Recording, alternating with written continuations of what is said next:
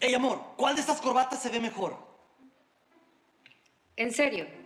¿Solo quieres saber cuál corbata? ¿Tú te sientes bien? ¿Así? ¿Con todo eso?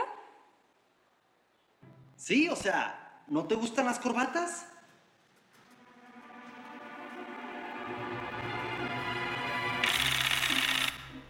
¿Qué? Bueno, no soy un galanazo de Hollywood. No, bueno, perdón. Estaba tratando de decir... No, no quiero parecerme a Maluma. No, no quiero. ¿Qué no sabes que ahora los Converse se usan con traje? Y además son del mismo color. ¿Qué? Esta es importada, de hecho es italiana. Es más, el chavo del mercadito me lo confirmó. Haré como que no me dijiste eso. ¿Que parezco caja fuerte? ¿Porque no me hallas la combinación? O sea, claro que tengo el cuerpo para ponerme esto y lo sabes.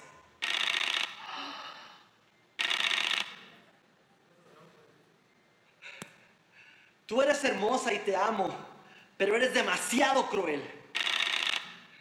Te he ofrecido mi alma y la has aplastado. Amarilla. La corbata amarilla. La amarilla. ¿Esta? Sí.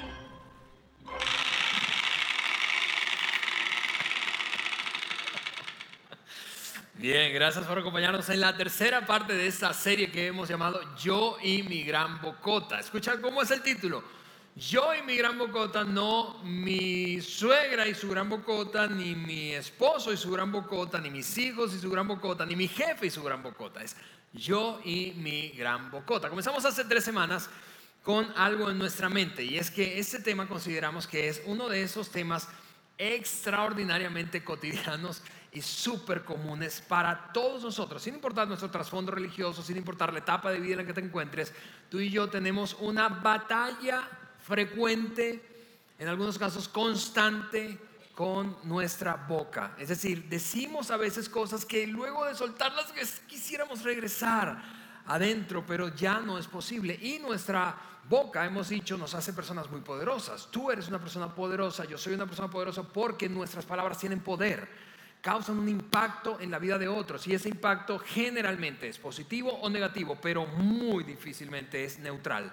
Causamos un impacto positivo, agregamos valor a la vida de otros mientras hablamos o restamos valor de sus vidas, hacemos daño y afectamos no solamente la calidad y el rumbo de nuestra vida, sino la calidad y el rumbo de la vida de quienes nos rodean. Típicamente eso pasa con las personas más cercanas a nosotros y quienes más nos aman y a quienes más amamos.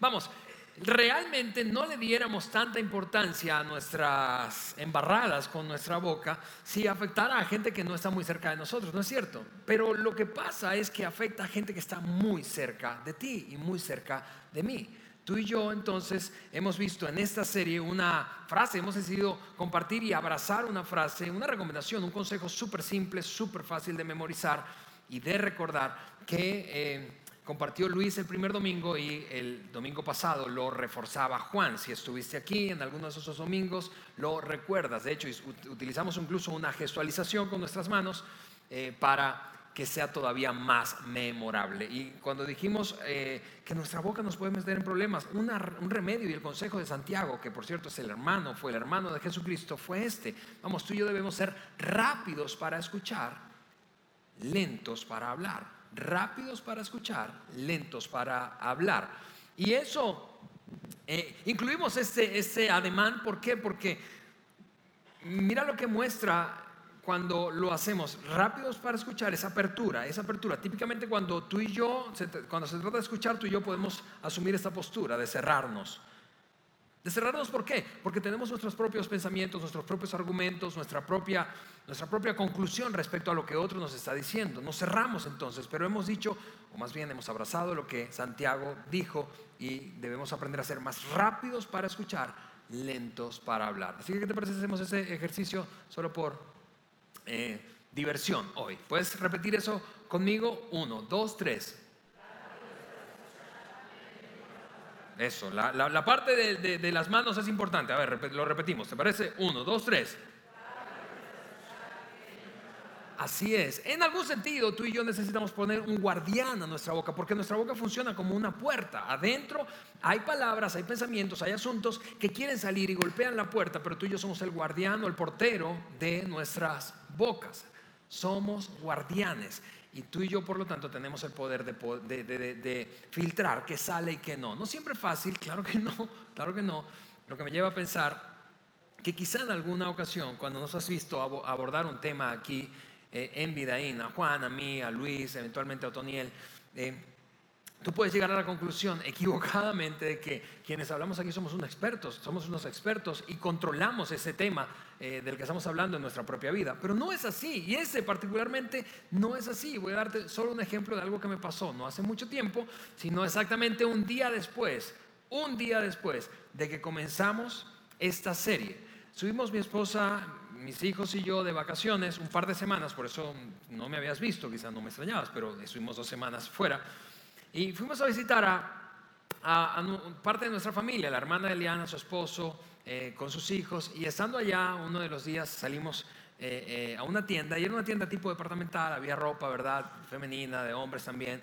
Y en esa ocasión no andábamos con los niños, sino que Eliana y yo estábamos solos. Y Eliana, entonces buscando algunas prendas para ella, yo para mí, ella se mete al, al- al probador, al vestidor de, de damas, ¿verdad? Y sale y me hace la pregunta que todo esposo teme que le hagan. ¿Cómo me veo? Y ahí, descuidadamente, esto es lo que yo le dije. Oye, ¿sabes qué, mi amor? Esa prenda, no voy a decirte de qué se trataba, pero eh, eh, esa, esa prenda te hace ver más gorda. ¿Cómo recoger eso? Ahora te puedes imaginar lo que pasó ahí. Y fue de verdad costoso, le pedí perdón y eso me lleva a, un asunto. Ese, es- el punto, amigos.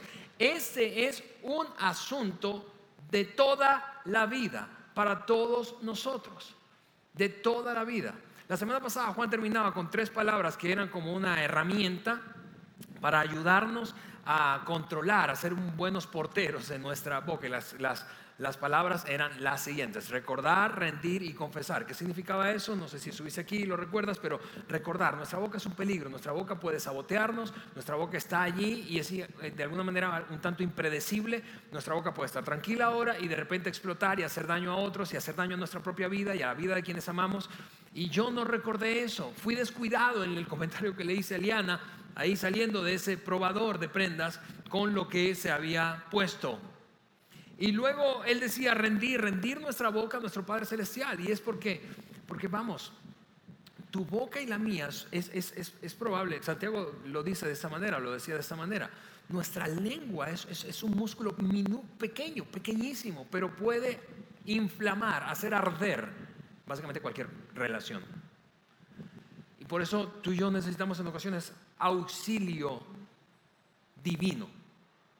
Yo no rendí mi boca ahí en esa tienda.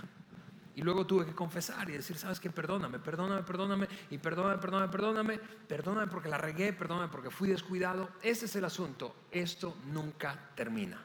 Nunca termina para mí, nunca termina para ti, nunca termina para ti, esposo, esposa, para ti, hijo, para ti, hermano, para ti, jefe, para ti, empleado. Nunca termina para ti.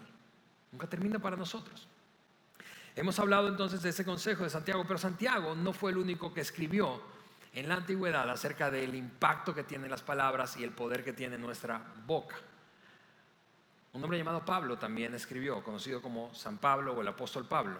Pablo, quien experimentó una transformación enorme. Y, y déjame darte un poquito de contexto antes de leer un fragmento de una de las cartas que Pablo escribió y en la que se refirió al impacto de nuestras palabras. Pablo antes fue conocido como Saulo de Tarso. Saulo de Tarso fue un tipo escéptico, fue un tipo no solamente escéptico, sino un perseguidor de la iglesia, un perseguidor de cristianos, un torturador de cristianos y eventualmente se regocijaba, hacía fiesta con la muerte de cristianos que eran perseguidos, apresados muchas veces por él, apedreados, lapidados.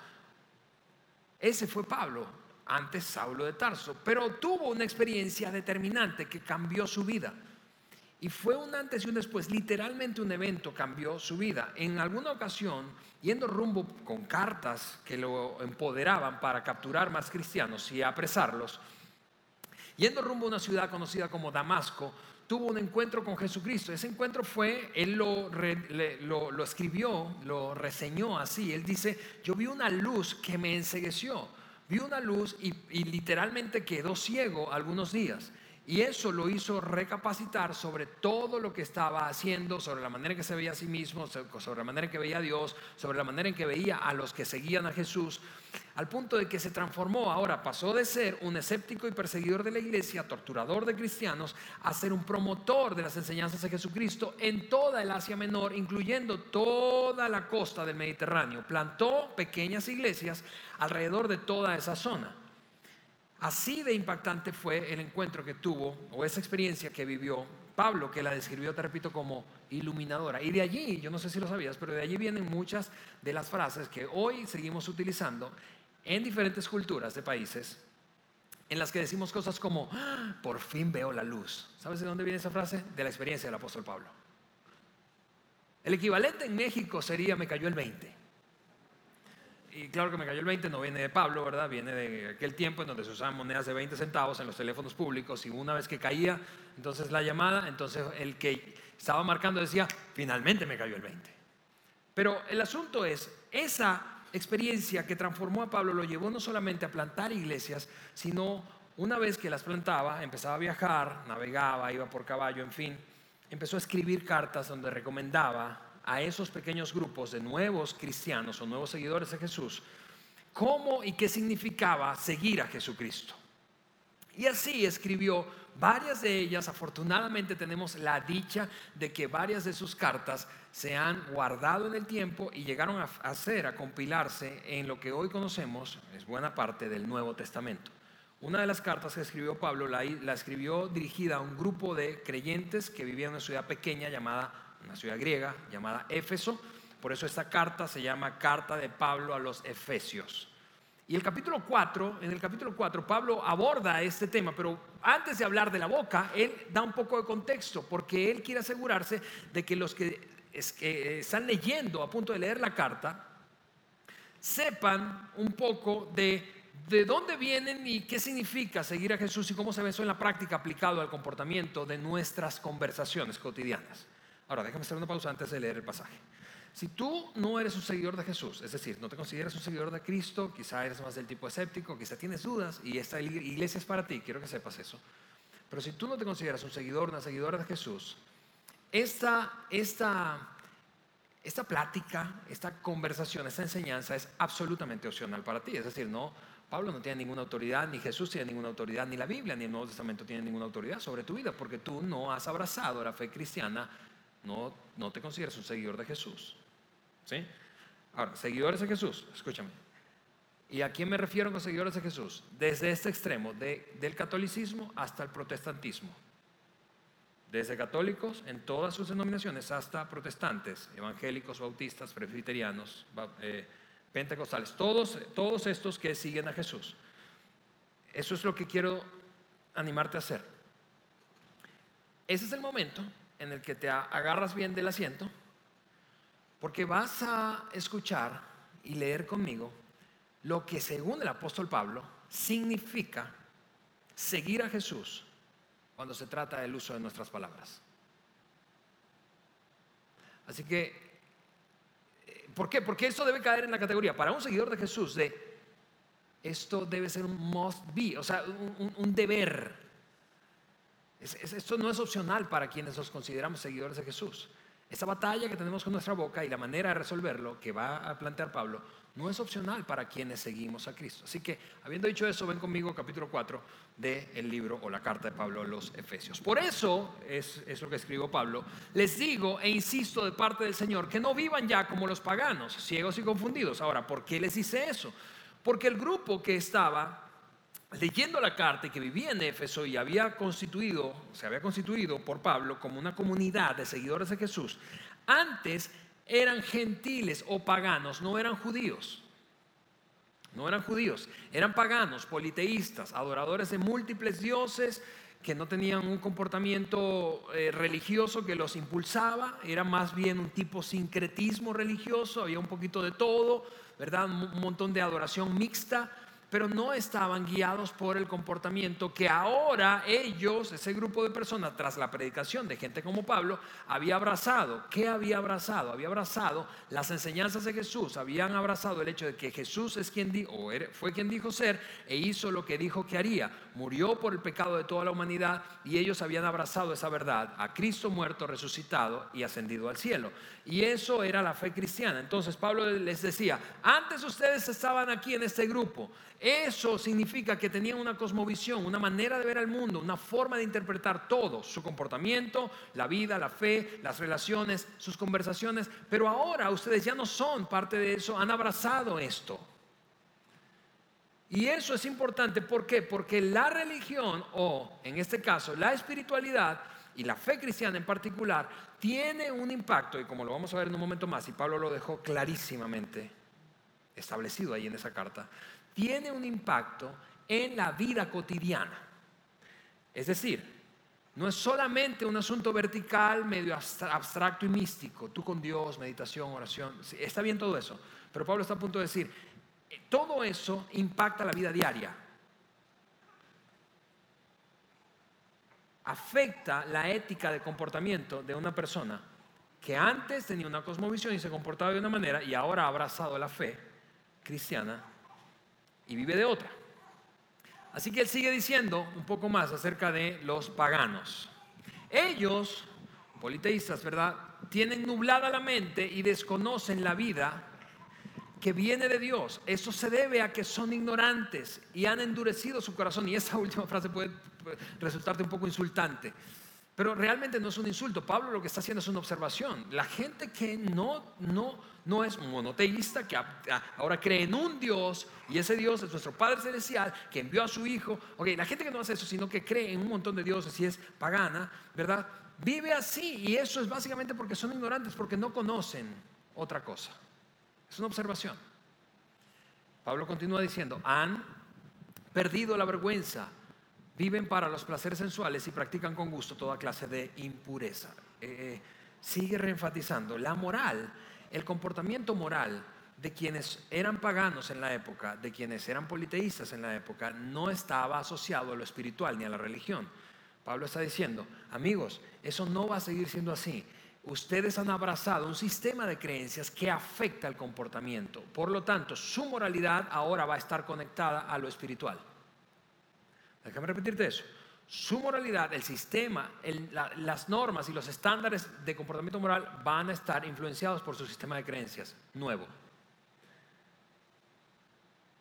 Y luego entonces él continúa diciendo, pero eso no es lo que ustedes aprendieron acerca de Cristo. ¿Ves cómo establece la diferencia?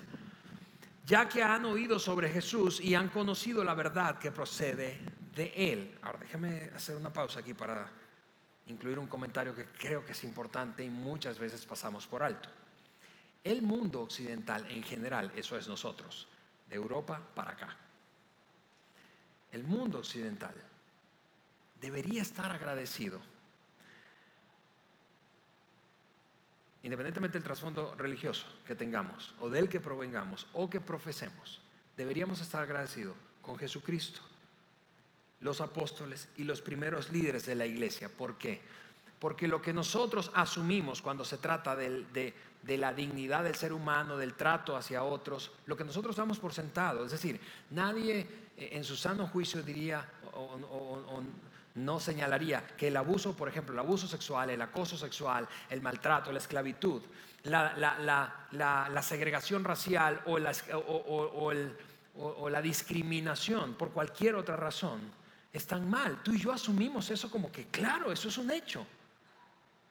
Pero no era así en aquella época, no era así. Lo que nosotros asumimos, aquellos primeros líderes de la iglesia primitiva del siglo I, tuvieron que dejar el pellejo para poder introducir en el mundo, en el mundo, esa nueva manera de interpretar el trato hacia otros y que abrazáramos esa idea. Vamos, la inmensa mayoría de los países occidentes fueron influenciados por el cristianismo en cualquiera de sus formas o denominaciones. Y es por eso que nosotros hemos asumido que las mujeres tienen el mismo valor y, dignidad que los hombres. Pero en aquella época y en un sistema de paganismo, de paganismo y politeísmo, eso no era así. La mujer era una cosa. Era de mala suerte, escúchame, era de mala suerte nacer pobre. Y, quizás tú piensas, bueno, sigue siéndolo. Probablemente. Pero hoy tú y yo asumimos como un hecho social, una norma social aceptada, es, es moralidad, que está mal, que está mal segregar a los pobres, que la segregación racial y la discriminación de cualquier tipo está mal y lo asumimos. Y cada vez se acepta menos. ¿No es cierto? Pero amigos, ¿por qué digo que deberíamos estar agradecidos? Porque eso es un regalo, una herencia de los vestigios de la lucha de los primeros hombres y mujeres precursores de la iglesia. Fue Jesucristo, mujeres, fue Jesucristo el primero, el primero en la historia de la humanidad en vindicar a la mujer como un ser humano de igual valor y dignidad que, el hombre. Nadie más lo había hecho antes de Jesús. Creo que todas las mujeres del mundo deberían ser cristianas. Solo por eso digo, ni siquiera por razones religiosas. Pero Pablo está diciendo, amigos, esto que han conocido hasta ahora es muy diferente a lo que están abrazando o han abrazado recientemente. La fe en Jesucristo tiene implicaciones de cambio en el comportamiento. La fe afecta la vida cotidiana, porque si no, lo que están haciéndose, de hecho lo habla en otra carta, es engañarse a sí mismos. Y por eso a ti y a mí nos fastidia tanto gente, y, mira, tenemos un dicho para eso, nos fastidia tanto gente que se dice creyente, cristiana, y se comporta como a la inversa de lo que se supone debería comportarse. Decimos esa gente que se da. Pero lo que asumimos, vuelvo a decirte, es un regalo, es una herencia de lo que aquellos hombres y mujeres del primer siglo, los dos primeros siglos, lucharon y dejaron el pellejo. Deberíamos estar agradecidos. Pero Pablo sigue diciendo esto. Pablo sigue diciendo, el cambio tiene, tiene una implicación. Tiene una implicación. Por eso deben ustedes renunciar a su antigua manera de vivir. Esa es la implicación. Deben renunciar a su antigua manera de vivir y despojarse de lo que antes eran, ya que todo eso se ha corrompido a causa de los deseos engañosos. Y me encanta estas dos palabras, porque estas dos palabras nos ponen en terreno común a todos. Todos nosotros, todos, absolutamente todos nosotros, tenemos deseos engañosos. Algunas veces más, otras menos. ¿Qué es un deseo engañoso? Un deseo engañoso es, un impulso interno que te, que te lleva, que me lleva a perseguir algo que promete brindarnos satisfacción, pero a la mera hora no nos da satisfacción. Eso es un deseo engañoso. Y cuando no nos da la satisfacción que ha prometido, entonces esto es lo que te susurra y me susurra a mí nuestros deseos engañosos. La próxima vez. Esta vez no funcionó, pero la próxima, porque esta vez fue culpa de ella. La próxima, esta vez no funcionó, esta relación no funcionó, pero es culpa de él. La próxima seguro sí. Todos nosotros tenemos deseos engañosos. Y Pablo dice, ese es el gran asunto de un sistema distinto a la fe en Jesucristo. Que los deseos engañosos están sin rienda. En cambio, como hemos, los efesios, abrazado nuestro nuevo sistema de creencias, ese sistema tiene que afectar necesariamente el comportamiento cotidiano y poner riendas a los deseos. Regresa conmigo. Renueven entonces, dice él, sus actitudes y pensamientos. Sí, hace énfasis. Revístanse de la nueva naturaleza que Dios creó para que sean como Él, verdaderamente justos e íntegros. ¿Por qué? Porque a diferencia de los dioses, de todos los dioses del paganismo y politeísmo, ¿verdad? Que estaban solamente centrados en obtener satisfacción de aquellos que ofrecían sacrificios y hacían todo lo que debían hacer, eran ególatras. Nuestro Dios, el Dios que ahora adoran, está absolutamente interesado en cómo tratas a los demás aquellos no les importaba cómo tratabas a los demás. En cambio, a tu Padre Celestial le importa cómo tratas a los demás. Y entonces empieza a desmenuzar, ahora sí, de una manera muy práctica, cuáles, cuáles comportamientos se deben ver afectados una vez que un individuo ha abrazado la fe en Cristo. Y llega eh, un momento, he mencionado muchos, pero voy a, voy a rescatar el gran tema de nuestra serie. Llega el punto en el que Pablo dice, tu boca debe salir afectada con este asunto de que has abrazado la fe en Cristo. Versículo 29 dice Pablo, no salga de dónde? De la boca de ustedes ninguna mala palabra o ninguna palabra mala o lo que es igual corrompida. Ninguna mala palabra. Cuando está hablando de eso, no está hablando sencilla o meramente de maldiciones, las que tú y yo conocemos. No, seguro que nadie conoce maldiciones. Pablo está diciendo, y, eso esto es importante porque, como probablemente sabes o sospechas, el Nuevo Testamento no se escribió en español. En su mayoría se escribió en un tipo de griego popular que manejaba la gente en la calle conocido como el griego koiné. Las palabras originales que se escribieron, muchas veces su equivalente al español, no expresa plenamente el significado de la palabra original que se usó. Es un asunto obvio y pasa cada vez que tú intentas traducir cualquier cosa de cualquier idioma a cualquier otro. La palabra o las palabras que se usaron para señalar palabra mala o corrompida eh, eh, eh, déjame ilustrarte en qué contexto se usaba. Se usaba para señalar, por ejemplo, comida podrida, frutas podridas, para señalar zapatos o sandalias en aquel caso, malolientes, o pescado podrido. En cualquier caso, tres cosas súper desagradables, ¿no es cierto? Porque Pablo está diciendo, amigos, no, no, no, se permitan, no se permitan. Es un asunto que tiene que ver con la nueva ética de comportamiento basado en tu fe en Cristo. No se permitan, antes hacían lo que se les pegaba la gana con su boca, pero ahora no se permitan que cosas asquerosas, podridas salgan de su boca. En algún sentido, Pablo está diciendo, no seas un boca de pescado, no seas este tipo, no seas este tipo que te voy a poner aquí.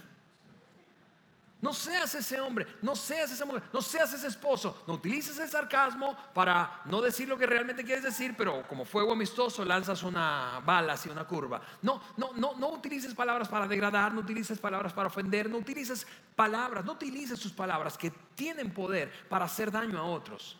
Pablo está diciendo, no permitas que eso, porque es desagradable, porque es asqueroso, porque eso no solo eh, te eh, perjudica a otros, sino que te perjudica a ti mismo.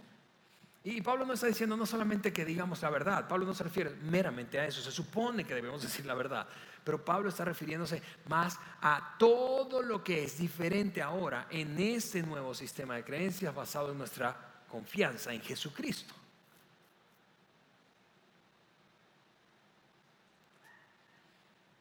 Regreso al pasaje no salga de la boca de ustedes ninguna palabra mala o corrompida. Ahora, déjame hacer un poquito de énfasis en estas dos primeras palabras. No salga de tu boca. Eso básicamente quiere decir que tú y yo tenemos el poder, lo decíamos un poco más temprano. Tú y yo somos los porteros de nuestra boca. Hay palabras que vienen de adentro y están tocando esa puerta y tú y yo permitimos que salgan o no permitimos que salgan. Tú estás a cargo, yo estoy a cargo de mis palabras.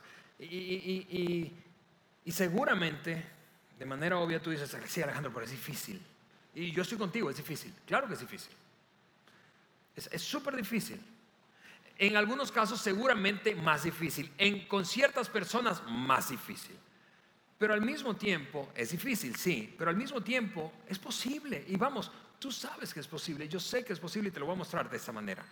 Tú has tenido conversaciones difíciles en las que te has aguantado. Quizás has utilizado aquel viejo dicho que te mordiste la lengua, ¿verdad? Pero no dijiste lo que querías decir porque sabías que iba a empeorar todo. Y después de, ejercer ese autocontrol, terminas la conversación orgulloso de ti mismo y diciendo, qué bárbaro, no manches, la verdad se me antojaba escupirle cuatro verdades, pero no lo hice y me siento en paz.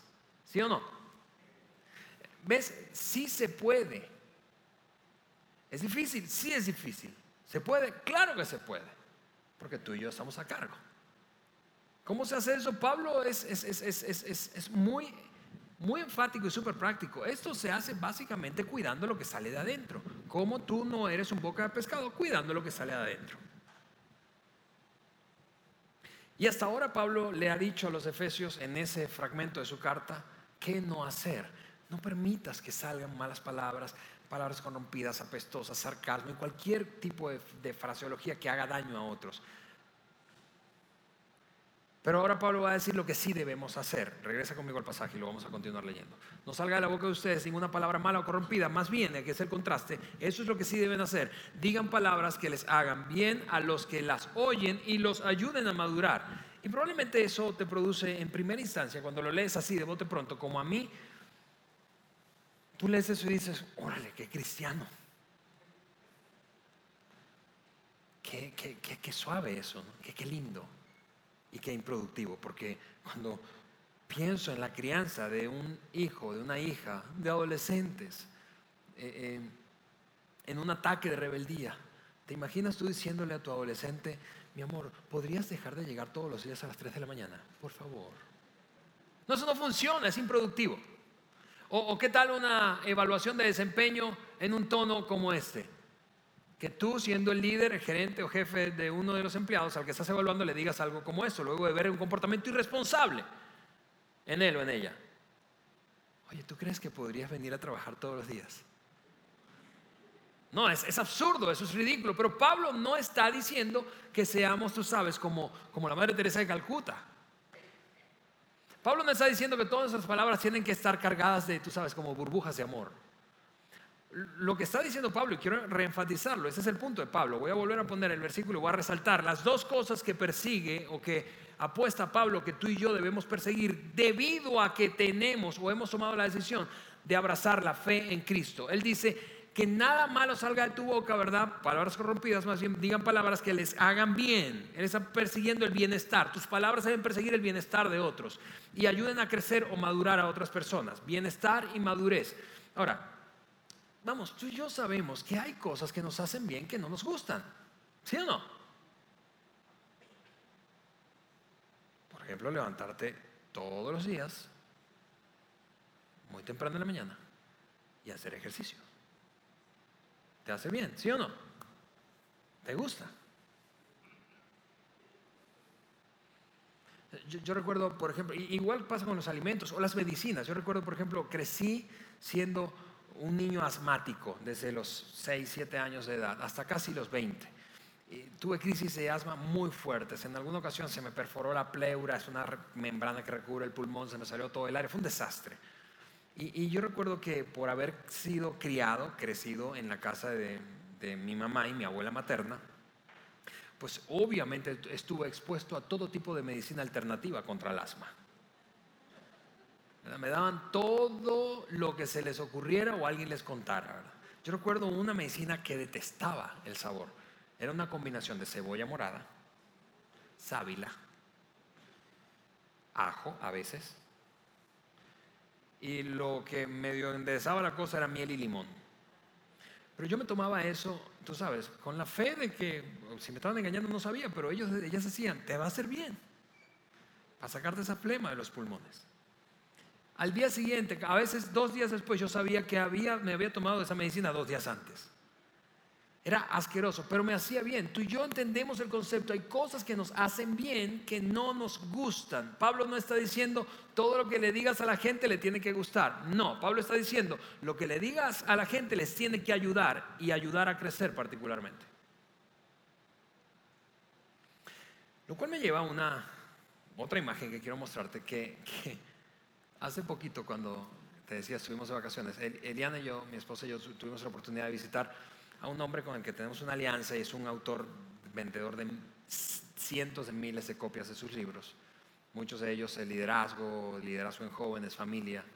Eh, él se llama Tim Elmore, el doctor Tim Elmore. Y estando allí en sus oficinas, él compartía, nos compartía de una imagen, hablando de precisamente ese tipo de conversaciones que son difíciles. Porque, vamos, tú y yo tenemos conversaciones en las que ni siquiera tenemos que pensar en hacer bien y en ayudar a otro a crecer. Son conversaciones agradables. Pero, ¿qué de las conversaciones que no, en las que tú y yo nos hemos sentado a no hacer bien a la gente?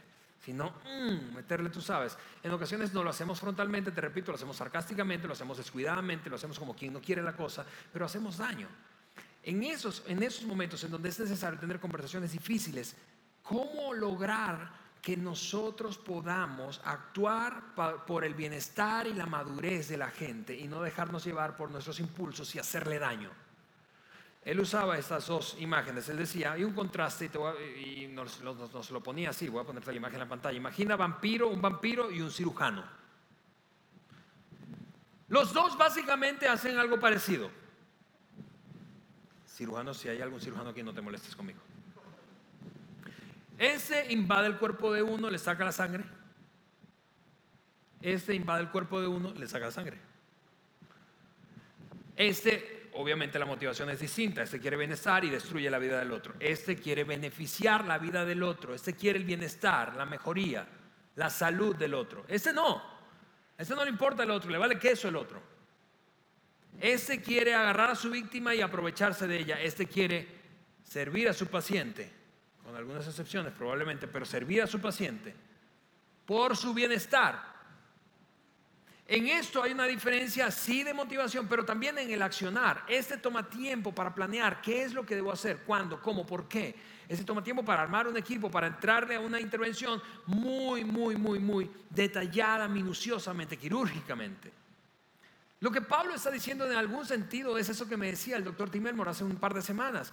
Tú y yo, a pesar de que tenemos momentos en donde queremos sacarle la sangre y acabar con la vida del otro, como hemos decidido, cristianos, recuerda, si tú no te consideras un seguidor de Jesús, esto no es sino opcional para ti.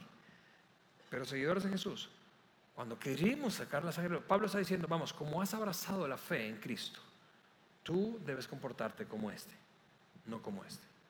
Yo debo comportarme como este, no como este. Cuando se trata de nuestras palabras, regresa conmigo porque Pablo enfatiza el hecho de que en nuestras palabras, en nuestras conversaciones, hay una conexión con la naturaleza de nuestro Padre Celestial, ya que hemos abrazado la fe en Cristo. Eso es lo que dice él. No entristezcan al Espíritu Santo de Dios. En otras palabras, vamos, no hagas que Dios siga rascándose la cabeza en el cielo. ¿Qué fue eso que dijiste? Eso no se parece a mí y no se parece a lo que quiero para ti ni a lo que quiero para la otra persona. Y luego sigue pisando el acelerador y dice, arrojen, arrojen de ustedes, échenlo a la basura. ¿Qué? Todo esto, la amargura, el enojo, la ira, los gritos, las calumnias y cualquier otro tipo de maldad. Básicamente lo que está diciendo es, no puedes tener conversaciones que procuren el bienestar y la madurez de otro y al mismo tiempo estar resentido contra esa persona, amargado contra esa persona.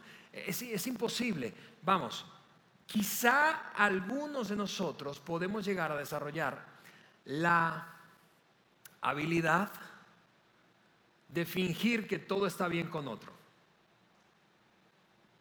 Seguro nadie ha hecho eso aquí, solamente yo.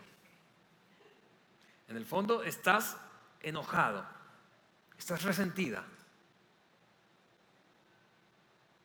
Y has desarrollado la habilidad de no mostrarlo. Pero quiero decirte esto. Eventualmente eso va a salir. Y probablemente ya te ha pasado. Eventualmente eso va a salir. Y eso es así básicamente porque tú y yo podemos engañar a poca gente mucho tiempo o a mucha gente poco tiempo, pero no podemos engañar a todo el mundo todo el tiempo. Eventualmente eso va a salir. Y cuando salga, entonces, eso es lo que termina ocurriendo. Hacemos daño a la otra persona. Porque nuestra predisposición interna afecta la manera en que nos relacionamos con otros. Si yo creo que una persona es valiosa, entonces la trato de esa manera. Si en el fondo creo que no es valiosa y no sirve para nada, entonces eventualmente la empiezo a tratar así. Pablo está diciendo, deshazte de eso, deshazte de eso, porque de otra manera no vas a poder construir con tus conversaciones grandes relaciones. Dicho de otra forma, deja de usar tus palabras para degradar, para menospreciar o para ofender. Él le dice a los efesios, amigos, eso probablemente estaba bien antes, para ustedes, porque no sabían, pero ahora han abrazado la fe en Cristo. Y la fe en Cristo implica un cambio de comportamiento y particularmente un cambio en la manera en que te relacionas verbalmente con otros. No uses tus palabras que son tan poderosas para ofender, para degradar, para menospreciar a otras personas. Pero ¿cómo? ¿Cómo, Pablo? Y termina él diciendo, ¿cómo? ¿Cómo podemos llegar a convertirnos en esos cirujanos y no en vampiros? Eso es lo que dice el apóstol Pablo. Al contrario, sean de tres maneras, bondadosos, compasivos y perdonadores. ¿Cómo puedes mejorar? ¿Cómo puedes procurar el bienestar de otro? ¿Cómo puedes con tus palabras, con tu boca, yo con la mía, yo con mi gran bocota, cómo yo puedo procurar el bienestar de otro y su crecimiento y madurez? Siendo bondadoso, pagándoles bien siendo bondadoso. No es muy difícil ese concepto. Siendo compasivos, eso es comprendiendo al otro. La gente actúa de una manera, escúchame, ser compasivo requiere tolerancia, ser compasivo requiere pasar por alto la ofensa, ser compasivo requiere entender que diferente es diferente, diferente no es necesariamente malo, que, el hecho de que mi cónyuge piense distinto a mí no, es necesario, no, no necesariamente está mal, que mis hijos piensen diferente a mí no necesariamente está mal. Eleva el nivel de tolerancia, la compasión eleva el nivel de tolerancia. Sé bondadoso, sé compasivo y sé perdonador. Y quizá tú estás pensando, sí, Alejandro, pero Pablo, debe haber un límite. ¿Cuál es el límite? ¿Hasta cuándo? ¿Hasta cuándo ser bondadosos? ¿Qué, qué, si me han ofendido mucho? ¿Qué si esa persona me ha hecho mucho daño? ¿Hasta cuándo perdonarle? Y Pablo, Pablo era un genio. Pablo probablemente anticipando ese argumento tuyo y mío, esa pregunta tuya y mía, legítima, ¿hasta cuándo vamos a perdonar? Porque si me han ofendido demasiado, ¿debo seguir hasta qué punto? Y él dice, voy a darte un estándar. Sé bondadoso, sé compasivo y perdona a otros, así como. Y quizá tú estás pensando, bueno, así como otros te perdonan, te tratan, son bondadosos contigo, la regla de oro, tiene que ser eso. Y Pablo dice, no, eso era en el paganismo. Pablo decide subir la vara y elevar el estándar de esta manera, así como Dios nos perdonó a nosotros por medio de Cristo. Pablo está diciendo a los efesios, antes ustedes eran politeístas, paganos, adoradores de un montón de ídolos, tenían un sistema moral caótico, ¿sí? trataban mal a la gente y creían que eso estaba bien. Aún así, Dios envió a su Hijo Jesucristo a morir para perdonar sus pecados y recibirles como sus hijos. Aún así, Dios pasó por alto sus ofensas. Aún así Dios los perdonó y los hizo su familia. Ese es el estándar que está poniendo el apóstol Pablo. Y yo sé que es súper difícil, escúchame, es, difícil, es difícil. Yo te entiendo. Es difícil tratar a otro bien cuando te trata mal. Es difícil. Es muy complicado, es cuesta arriba perdonar a otro cuando te ha ofendido y cuando te ha ofendido varias veces y si lo ha hecho por, por la misma razón o lo ha hecho intencionalmente, es muy difícil. Pero déjame decirte esto, cristianos, cristianos, católicos, protestantes. Esa es la fe puesta en práctica. Y a eso nosotros fuimos llamados. Así que creo que la pregunta que sigue es, es bastante lógica para todos nosotros. ¿Dónde tenemos que trabajar? ¿Dónde? ¿En esto? ¿En esto? ¿En esto? ¿En dejar nuestra ira, en resolver nuestro resentimiento? ¿En qué tienes que trabajar tú? ¿En qué tengo que trabajar yo? Vamos a, poner todo en un paquete. Porque mira, o en dejar de ser sarcásticos, Déjame leer todo ese fragmento de la carta y así vamos a ir cerrando. Terminamos con un, ejercicio, con un ejercicio. Versículo número 29, que sé que quiero que memoricemos. No salga de la boca de ustedes ninguna palabra mala o corrompida, más bien digan palabras que les hagan bien a los que las oyen y los ayuden a madurar. Sigue diciendo, no entristezcan al Espíritu Santo de Dios, arrojen, echen de ustedes a la basura la amargura, el enojo, la ira, los gritos, las calumnias y todo tipo de maldad, porque eso no lleva a tener, no es posible tener conversaciones buenas así. Al contrario, sean bondadosos entre ustedes, sean compasivos y perdónense las faltas los unos a los otros, así como Dios los perdonó a ustedes en Cristo. Y, te decía ese versículo 29, creo que es, es, digno de memorizar, incluso, incluso si tú no te consideras un seguidor de Jesús, este que dice, no salga de la boca de ustedes ninguna palabra mala o corrompida, recuerda, boca de pescado. Más bien, digan las palabras que les hagan bien a los demás, a los que las oyen, y los ayuden a madurar. Es decir, sea un cirujano, no un vampiro. Ese es el ejercicio que te quiero pedir hacer. Quizá hoy en la noche, cuando estés en casa o en algún momento de la semana. 10, 15 minutos que te tomes para, saca una bolsa de basura, saca una hoja de papel y escribe allí. Eso es lo que tienes que trabajar. Eso que está adentro, quizá es un resentimiento contra una persona, quizá es estás enojado, quizá es el sarcasmo que caracteriza la manera en que te comunicas, quizá es falta de bondad, quizá es falta de perdón, quizá quizás falta de comprensión, no eres suficientemente compasivo. Toma eso, échalo a esa bolsa de basura y en un acto simbólico tíralo al bote. Escúchame. Probablemente tú en este punto dices, Alejandro, me estás pidiendo mucho me estás pidiendo mucho porque tú no sabes, no conoces mi historia, tú no sabes lo que me hicieron, tú no sabes cuántas veces me hicieron daño, tú no sabes cuánto mi cónyuge me ha, herido, tú no sabes cuántas veces me ha menospreciado, tú, no sabes cuántas veces me he sentido irrespetado, tú no sabes eso. Y, yo quiero validar ese sentimiento que tienes. Pero si tú crees que yo te estoy pidiendo mucho, entonces no puedes perderte el cierre de esta serie el próximo domingo porque voy a contarte la historia Probablemente la segunda mejor historia escrita en la historia del mundo. Probablemente la segunda mejor, porque es la historia de un hombre que experimentó eso que probablemente tú estás sintiendo. Demasiada ofensa. Se, se pasaron conmigo, me hicieron demasiado daño y cómo él reaccionó y cómo pudo resolver eso que le había hecho tanto daño. Así que no te pierdas el próximo domingo. Que tengan una feliz tarde. Nos vemos.